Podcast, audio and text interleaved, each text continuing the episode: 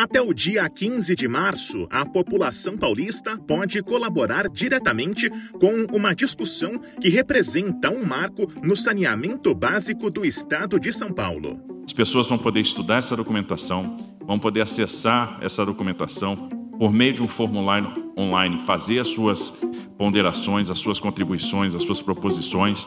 Então, isso está disponível para o cidadão, está disponível para o mercado, está disponível para todos os agentes né, que querem participar desse processo.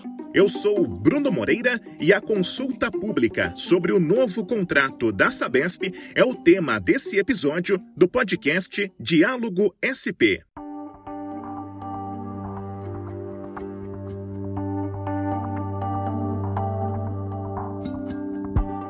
De cara, eu já te conto o caminho para o envio de contribuições, acesso a documentos e mais detalhes. É o cemil.sp.gov.br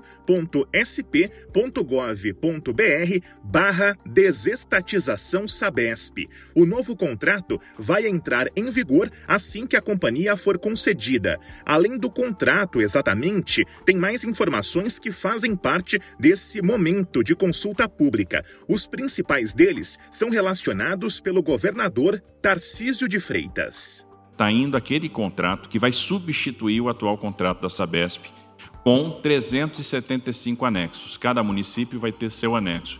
E esses anexos vão ser fundamentais para a regulação, porque é nesses anexos que a gente vai é, determinar todos os investimentos que vão ser feitos. E esses investimentos, então, foram batidos, né, com prefeitura a prefeitura, a gente analisou área por área, ligação por ligação, é um plano que conversa, então isso está batendo com os agrupamentos, está batendo com o plano regional é, de saneamento. É um planejamento que vai até 2060. Então, primeiro você tem um foco na universalização da prestação de serviço e, na sequência, na modernização da rede, no combate às perdas, na sensorização, ou seja, naqueles investimentos que vão trazer eficiência. Então, a gente agora está trazendo essas informações para consulta pública. No total, estão previstos cerca de 260 bilhões de reais em investimentos até 2060, sendo 68 bilhões necessários para a universalização do saneamento básico em São Paulo até 2029. A iniciativa estabelece as condições para que no mínimo 99% da população paulista tenha acesso à água potável e 90% à coleta e tratamento tratamento de esgoto. Isso tudo está distribuído em cronogramas. A gente vai mostrar é, o que vai mudar no novo contrato de concessão, como é que a gente vai fazer essa regulação. A regulação, então, vai ser diferente. Né? Nós vamos ter aí alguns ganhos de eficiência, ganhos para o cidadão. Como que vai funcionar a nova é, a, a, nova regulação tarifária, que é uma coisa importante, né, e como vão ser os ciclos de revisão. O plano de investimentos é, para universalização, e esse plano então está segmentado. Que investimentos que nós vamos fazer até a universalização, que investimentos nós vamos fazer pós-universalização até o término do contrato. Né? Então a gente está dividindo isso por ciclos, por períodos de tempo, né? de maneira que fique. Então, nós temos, é, num primeiro momento, nesse primeiro ciclo, né? até 2029, a, a, o detalhamento ano a ano, e depois a gente vai abrindo para períodos de cinco anos o que, o que vai ser feito de investimento. Como é que vai se dar a redução de perdas, modernização da rede, sensorização, índices de cobertura, qualidade, ou seja, como que as metas de qualidade vão vincular a regulação tarifária. Em resumo, recapitulando, os documentos definem a área em que a Sabesp passa a atuar com a desestatização, incluindo a população rural e comunidades carentes que ainda não são atendidas pela empresa, e estabelecem investimentos para cada município e indicadores de cobertura e qualidade, além de metas e mecanismos para a verificação dos investimentos. Tudo isso disponível para ser consultado pela população.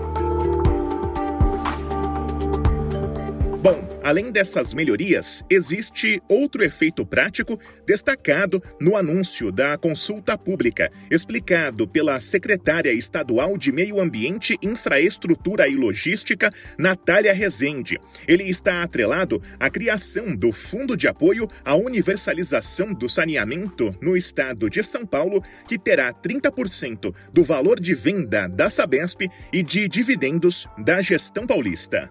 Se você continuar com a Sabesp enquanto estatal, a tarifa vai aumentar no plano de 56 bi até 2033. Quando a gente cria o fundo por meio da lei, fala que no mínimo 30% vai para ele e os dividendos do Estado, que continua na empresa com uma porcentagem menor, também. O que, que a gente está dizendo? Que vai ter uma redução de imediato na tarifa, quando a gente fechar o contrato, fizer a operação, tem uma redução na conta, e isso vai ser de forma sustentável ao longo do prazo, de forma que a tarifa sempre fique abaixo da tarifa estatal. Foi isso que a gente colocou também no projeto de lei, na lei aprovada pela Assembleia. A nova gestão da companhia também estará sob mecanismos de controle de metas e de qualidade bem definidos.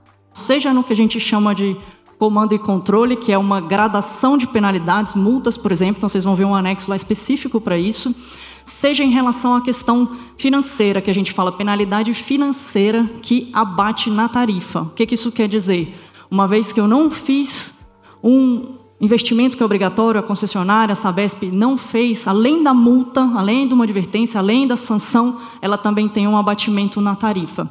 Isso é uma regulação por incentivo, isso é muito bom para a gente ter alinhamento de interesses.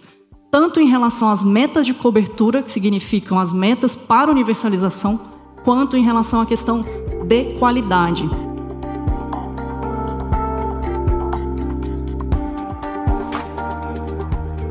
A oferta pública da Sabesp está prevista para meados deste ano de 2024. A consulta pública está disponível em semil.sp.gov.br barra desestatização Sabesp.